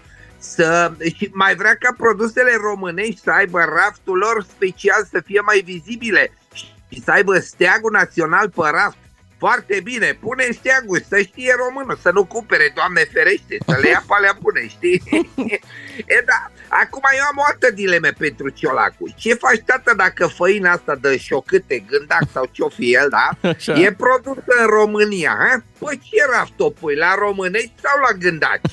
Știi, că, că, că mă gândesc că nu o să importăm noi gândaci din Ungaria, nu? Că doar avem atâția în sectorul 3-4, doamne, că mi-amintesc să stăteam în Berceni, veneau rudele la mine și când plecau le ziceam, luați tată cu voi și voi câțiva așa, că eu am atâția, n-am ce face cu ei pe cuvânt. Deci da, a gândit-o bine Ciolacu, așa ca Ancelotti pe me- meciul cu Manchester City a gândit-o. Mai spune domnul Ciolacu că va stopa creșterea prețurilor și va întoarce în economie de 5 ori mai mult decât celelalte guvernări. Wow, da, dă 114 ore să crească economia, da, da. Știi cum e Ciolacu acum? Un copilaj de la care să joacă și îl întreb ce faci copilaj cu gătejele astea? Fac o rachetă, nenea, să o trimit pe lună, știi? Și ție milă să-i spui că vorbește prostii că e copil, săracul, știi? E cam așa. A zis el că în 2023 și 2024 crește el. Ce să crești, bă, dacă prinzi Crăciunul crești, poate. Stopează el creșterea prețurilor, auzi? Ce, o să vorbească personal cu prețurile, să le roage, hai vă rog eu nu mai creșteți, ce naiba? Știi? E, ce mai vrea el? Să facă așa din, așa, bici și să puște cu el, asta vrea el. Da, a spus că va introduce patriotismul economic. Mamă, deci acum am vând eu OLED-ul meu de 180 diagonal și mi-a un telecolor de la făcut la noi, da? Ca astfel vezi programele așa mai strămoșește. Zice că vrea să producem la noi 4.000 de locuri de muncă, a zis că face. Dar unde găsești toată 4.000 de vietnamezi? Că românii nu s acasă, ăștia nu vor să lucreze. Și apoi să-l văd eu pe Marcel în Logan să mă opresc eu cu japoneza mea lângă el să ce faci săracule, tot patriot, tot patriot? da, filme de astea îți dădea și de pe vremuri, că să mâncăm mere românești și el fuma cubaneze. Mă lași? Totuși îl vezi susține pe Marcel Ciolacu la guvernare? Îl susțin ce să facă, e a nostru. Și dacă rezolvă problema asta cu făina, colosală problemă, eu am și sloganul de afiș pentru el. La Piața Unirii un banner mare pe tot magazinul. Ia gândacu, nu-i gândacu, premier Marcel Ciolacu. Ascultă-l pe Unguru Bulan și în secțiunea podcast pe dgfm.ro Învață să spui nu și o să ai de câștigat la DGFM. Să oferim un premiu sau să ne fie refuzat un premiu, cum nu fi norocul, cum va fi norocul. Aurel din uh, Maramureș este cel care a fost extras în această dimineață. Te salutăm, Aurel! Neața! Bună, bună dimineața, matinalilor! Bună, Bună dimineața! dimineața! Maramureș! Ai dat numai și numai! Mie îmi place a refuza! Cine, Hai că sunteți simpatici. cine e bine dispus în dimineața asta? Da, suntem simpatici, dar să vedem dacă o să fii și tu simpatic când o să primești sau o să refuzi un premiu. Aurel, avem mare emoții în dimineața asta. Și că nu mai sunt foarte multe premii în bolul nostru, dar unul dintre ele sigur va ajunge la tine. Acum să vedem care va fi premiu. Hai, Bea, facem și o sperăm extragere. să-ți și placă. Să fie ceva pe placul tău. Ce, ce ți-ar trebui? Acum, ce-o fi, o fi, dacă e primul și nu-mi place, pot să-l refuz. Așa. Da. Dar e păcat că nu e nevastă mea lângă mine, că știți cum e. Păi Că cheamă, ea- cheamă o vecină! Ea ar ști mai Mulți bine. așa cu cuptoare, cu nu știu ce, care... Mhm. Da. Păi și n-ai, n-ai o colegă, o vecină, o ceva? Nu că la muncă și numai singură. Of, of, of. Da. Da, hai că poate ai noroc și alegi ceva care să-i placă Te ajută soției. Bea, te ajută colega noastră Bea. Hai să să alegi. mulțumesc. Emoții pentru Cu Aurel. plăcere. E și singur, îți dai seama să iei un premiu și să fii singur, să nu poți să te bucuri cu cineva. Ba, te poți bucura, dar nu știu dacă ai ales bine. Da, vezi tu acasă. Aurel, primul bilețel conține Așa. O mașină de făcut pâine. O mașină de făcut pâine și asta e bună. Asta Dar, e bună, dar, dar face ceva să ne pâine la cuptor tare bună, îl refuză asta, bine? Îl refuzi bine, Bine, deci cu bine. pâinea, cu pâinea te descurci. normal. Ok, hai să facem o mașină de făcut pizza, să alegem ceva de acolo. Gogoș, mai bine Da, o gogoș. mașină de făcut gogoș, o mașină de făcut mici. Hai să vedem Of, of. Ce a extras Bea din bol pentru al doilea premiu. Pe ăsta nu mai poți refuza. Deci Nu mai aici, poți, da. Cu ăsta aici rămâi. rămâi. Cu ăsta rămâi. Ia Ai să câștigat. vedem. Aurel, sper că Asta va fi un premiu atât pe placul tău cât și pe placul soției și că vă va ajuta în casă și va fi de folos pentru că ați câștigat un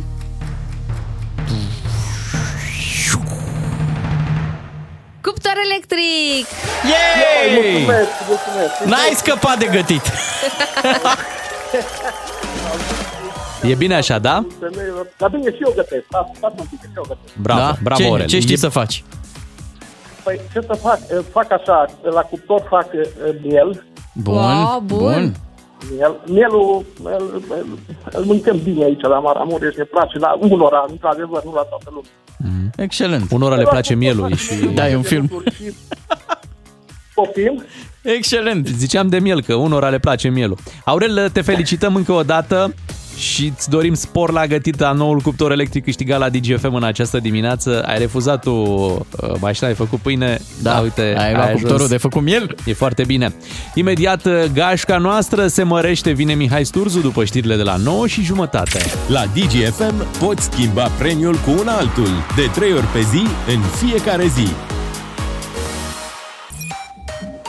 Vă spuneam că în această dimineață la DGFM avem uh, un invitat uh, special. A venit uh, capitanul Mihai Sturzu. Bună dimineața! Bună dimineața! Bună dimineața! Da, uh, n- ciudat că ai venit la timp, adică noi ne așteptam Nu, la stai. întârziere. La... Eu ți-am spus mai devreme, da. Eu, nu că ave... eu țin aminte că e ceva pe 7, știi? Azi e 7 Da. iunie și eu știam că am promis că vin la voi. N-am mai citit mesajele cu invitația. Am zis, băi, 7, ce poate să fie matinal? Eu Da. la 7.00 descălecam în față la Nu Digi. cred. Da, da, Da. e în regulă. Ai făcut check-in. Am făcut check-in. am lăsat bagajele, Normal. tot în Deci regulă. la radio se vine. Se vine cu două ore, da, cu două ore înainte de momentul în care ești în emisiune. Pe vremea mea așa se făcea radio dimineața la 7.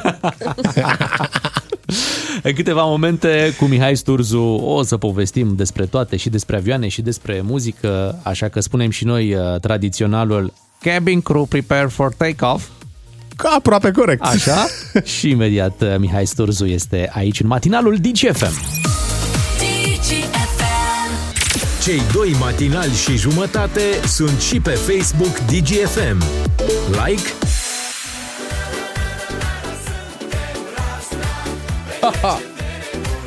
Invitatul nostru din această dimineață a bifat așa muzică, politică și acum uh, este pilot, este capitan uh, și este chiar Mihai Sturzu în direct cu noi în această dimineață.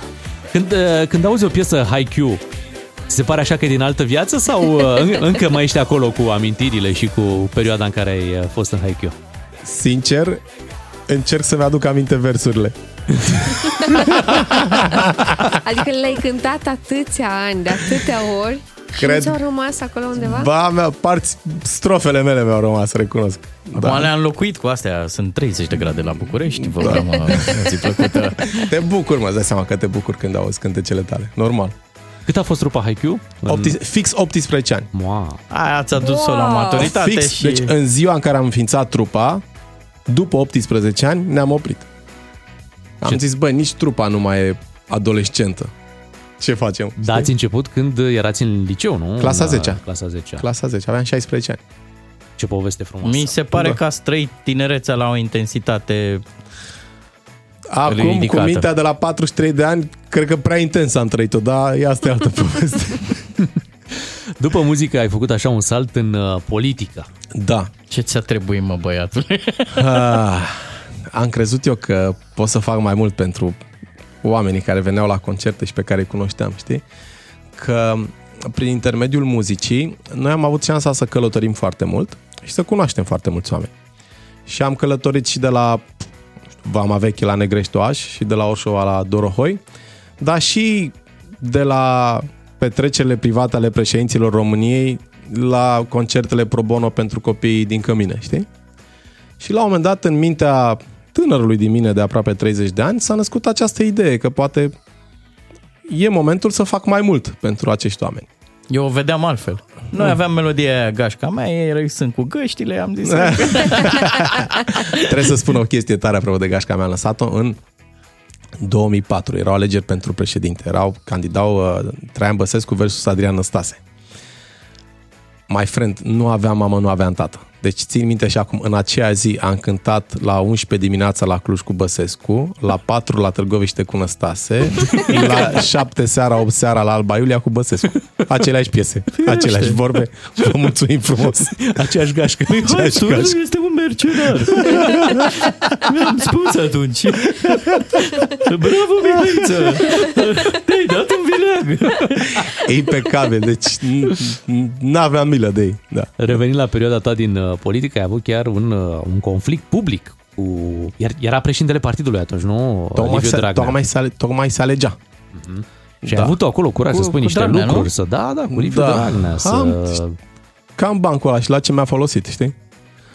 E Ok, dar eu chiar credeam, mă. Deci eu eram acest om tânăr de 30 de ani care în mintea lui își închipuia că poate să facă 1, 2, 3, 7, 9 lucruri bune pentru țara lui, inclusiv să reformeze partide politice. Mi-a ieșit oarecum pe ascuns așa, pentru că nu prea știe lumea, eu sunt inițiatorul legii înființării partiilor din trei persoane. Wink, wink, să mulțumească USR-ul. Așa. Deci 300 300 dacă mâine vrea să-și facă partid. Da, my friend. Da, da. 300 revine. 300. Uh, da, pentru că eu m-am gândit, băi, că e, poate e nevoie de mai multă democrație la noi în țară. Dar am înțeles greșit. Deci, asta ai lăsat, asta ai lăsat uh, în urma ta, acest proiect Legacy. în care... Da, nu, ca și trecut în perioada mea. Da. Mhm. Și da, care bine, a fost momentul în care ai luat decizia să renunți? când mi-am dat seama că hmm, uite, să facem o paralelă. Uite, noi sunt, noi doi suntem în avion, da? Ok, Noi da. pilotăm foarte bine. Și tu ești președintele avionului, eu sunt prim-ministru avionului, știi? și când vine colega noastră din spate și noi spunem, tu ești la toaletă, că așa e procedura. Și eu zic, băi, zic, vorbește și tu cu pasagerii, să o dăm afară pe asta, că nu-i bună, că nu-i bună de președinte, Mhm. nu știu ce. După care ies eu la toaletă, tu vorbești cu pasagerii, bă, să-l dăm afară pe ăla, să nu știu ce. Bă. Deci o mâncătorie Așa, acolo. după care, stai așa, Așa. că până aici eram ok. După Bun. care, suntem amândoi la zbor acolo, tot în regulă frumos, și avionul este țara, bineînțeles, în această metaforă. Și uh, noi ne decidem, ok, hai să aterizăm la DGFM în parcare, da? Și tu spui avionului, te rog să cobori și să virezi la dreapta.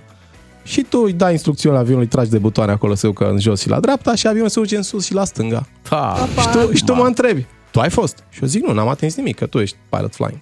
Păi nici eu. Mamă. Și m-am prins că e o dronă. și că noi oricât ne închinuim și credem noi că o pilotăm, Da? s-ar putea să fie altcineva undeva Mamă. și o dronă. Deci îți în dai momentul seama. în care m-am prins că e o dronă, m-am liniștit.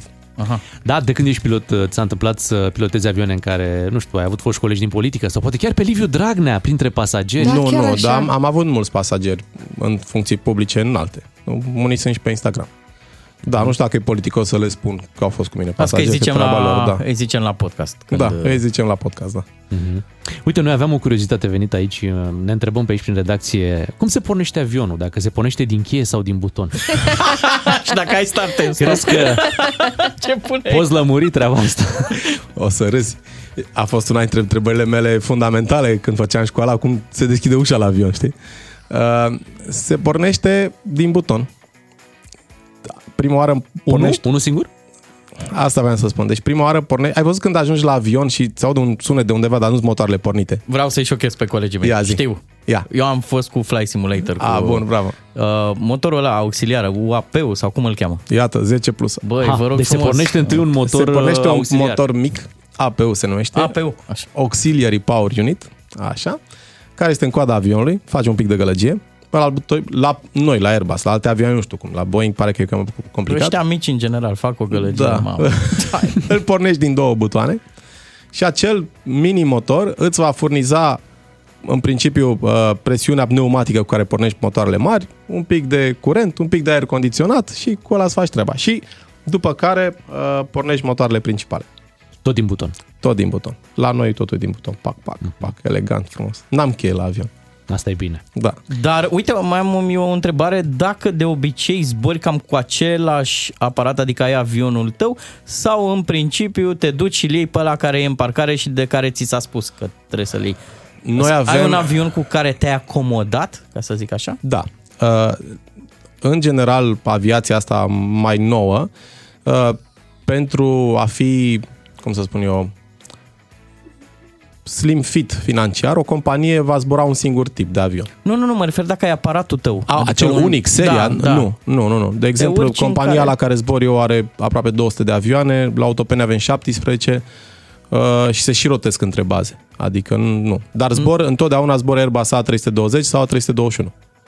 Asta este avionul tău. Da. Care a fost, uh, sau în care zi ai avut cele mai multe orașe bifate, în care ai văzut cele mai multe țări și cele mai multe orașe? Și, și câte au fost? Cât, câte orașe poți să bifezi Destul într-o de zi? des, că Câte de vreo? multe ori se întâmplă să zburăm patru sectoare, știi? De exemplu, te duci București-Memmingen, Memmingen-Podgorița, Podgorița-Memmingen, Memmingen-București.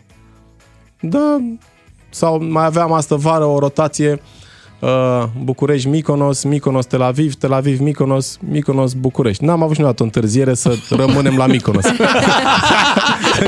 Băi, am, am, am, ieșit, am ieșit din timpul legal de zbor. Ah, la naiba, trebuie să rămânem aici. Ce Ia vijoadă, să- Nu, mereu ne-am încadrat perfect. Dar aterizările le faceți voi piloții sau le face pilotul automat? Ca No- să știm pe cine aplaudăm la 90 aterizare. la... Păi să spun, depinde cum e vremea afară. Ok. Dacă e ca astăzi, e pilotul uman, e la mână. Uh, Când este ceață, este pe măsură ce este ceața mai densă, este obligatoriu să faci autoland. Și după aici e o discuție destul de lungă despre ce capabilități are avionul, ce capabilități are aeroportul, cât de calificați sunt piloții, cât de certificată e compania. Noi aterizăm în cele mai restrictive condiții. Pentru noi, minima, minimă, minimă este uh, 75 de metri vizi- vizibilitate în lungul pistei și 0 vizibilitate, vizibilitate verticală. Era autolent 100%. Nu ai cum să Minimum. aterizezi. Minimum. deci la ăla știi cum e? Când vezi pista, de ești deasupra ei, vezi lumină pe pistă. Deci așadar noi trebuie să vă aplaudăm doar uh, în zile însorite. Mai ușor da, da, eu vă încurajez să aplaudați mai puțin, mai puțin standing ovation, știi? Deci încercați să aplaudați stând jos. Nu? Înțeleg entuziasmul și succesul și toată lumea vrea să stea în picioare imediat după aterizare. Mai stați un pic. Atunci vine acel uh, anunț foarte hotărât al însoțitorilor de bord. Vă rugăm să vă luați locul! Da, am observat că s-au mai relaxat un pic anunțurile, dincolo de faptul că a apărut, au apărut viralele astea cu Captain Da. Speaking. Nu știu dacă ești la curent cu ce Sunt, pe TikTok, sunt, sunt, pe net. sunt. Uh, Dar eu am zburat, nici nu știu dacă e colegul tău de companie sau oricum e de breaslă, Mhm. cu domnul capitan Pasăre, care a dat-o la un moment dat, a zis Cabin crew, ce să vezi? Decolăm! și mi-a plăcut așa, Dar mi s-a asta părut. după o întârziere mare, nu? Da, da, și era și el are, foarte Are fericit. un umor special și uh, Dragoș Pasăre este un pilot excepțional. Da, chiar, nu, că și mi-a dat o stare foarte bună. Da, da, Am da, avut da. încredere în... uh, E încurajat atât și stand-up-ul printre Da. stand-up uh, comedy, bineînțeles. Um, hai să ne întoarcem puțin la muzică, pentru că m- când am intrat în, uh, în emisie, spuneai că ai uh, treaba asta, te gândești dacă mai știi versurile. Da. Și noi ți-am pregătit uh, în această dimineață acest test. Îi dăm oh my greu, God, îi nu dăm cred. greu, da? Da, îi dăm Măcar greu. sunt din Haikyuu sau sunt din toată lumea? și, la, și la ale mele mi-e greu. Măcar, măcar sunt din Haikyuu. Ce bun. Măcar sunt din Haikyuu și Da. hai să începem cu, Hai. cu razna și ne Da. spui tu ce urmează, ascultăm un mic fragment și tu Da. cu continuarea. O, doamne, am o poveste. Tămâna nu ne pasă de nimic, suntem un pic. Ta-na. Ta-na-na-na-na-na, suntem razna, petrecem de nebuni de vineri până luni. Nu, nu, nu, nu, nu, nu, nu, nu ne pasă. Cât urlă muzica, de aici nu vom pleca. Bravo, Cred. bravo. Băi, dar e o fază tare cu asta. Bă, mă, deci o să spere Florin acum, dar poate n-ascultă. Nu putem decât să sperăm. Deci, fii atent. În, la concerte, fiecare dintre noi, că avem in-ear monitor, avem monitoarele noastre, te auzi pe tine, ca să te controlezi pe tine, îți iei orice alt instrument vrei să ți-l auzi în cască, toba niciodată, că oricum îți rupe rinichi că e pe scenă. Eu îmi luam chitară și clape ca să-mi iau niște note de la ei și pe Dana și Florin sau Nico și Florin, colegele noastre, un pic mai jos decât mine în cască, dar să-i aud și pe ei, ce zic, știi? Bă, și nu prea ești atent la partea lor, că tu știi când îți vine partea, te mai gândești tu la ale tale, știi? Aici eu. Ce să fac, musaca? Sau... Exact, da. Băi, și avea Florin partea asta, chiar la razna, e că zice, da, și pleacă toți cu mine în fruntea lor, știi? Și asta era versul lui Florin, pleacă toți cu mine în fruntea lor. Băi, și la audio pe Florin al meu, tot așa, o serie de concerte, 3, 4, 5 la rând, prima oară zic, bă, ăsta zice ceva greșit, dar mi-am dat seama ce, știi? Îi zic ia să-l ascult. Florin al meu zicea, pleacă toți cu mine în urma lor. Și am zis, mă, Florinică, mă, băgat artat. Dar nu, ne, nu te punem noi pe scenă, mă, nu ești tu liderul nostru. Dar cum să zici, mă, că plecăm cu tine în urma noastră? Deci, știi, Freudian slip?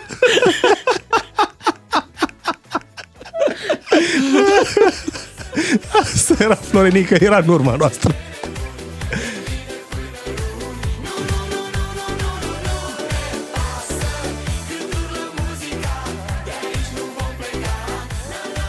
A trecut cu bine. A trecut foarte bine, așa că Da, trecem mă. la următoare. Hai să mai Stai facem să și pun o și eu o poză. poză. Hai, facem fă o o poză. poză. să fim și pe rețelele sociale cu Mihai Sturzu. Și hai să trecem la următoarea piesă și să vedem și dacă aici... E, eu nu știu să fac poze, în fine.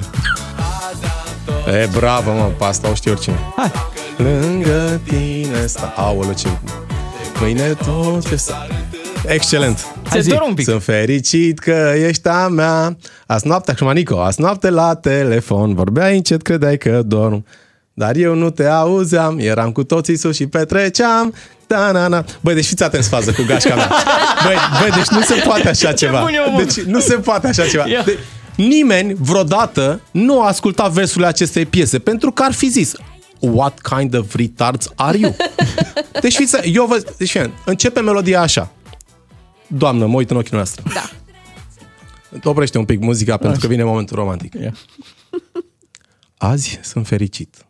Știu că sunt iubit. De mâine totul se va schimba. Ai apărut tu în viața mea. Amanda! Păi ești nebun! Astea sunt primele versuri din gașca mea.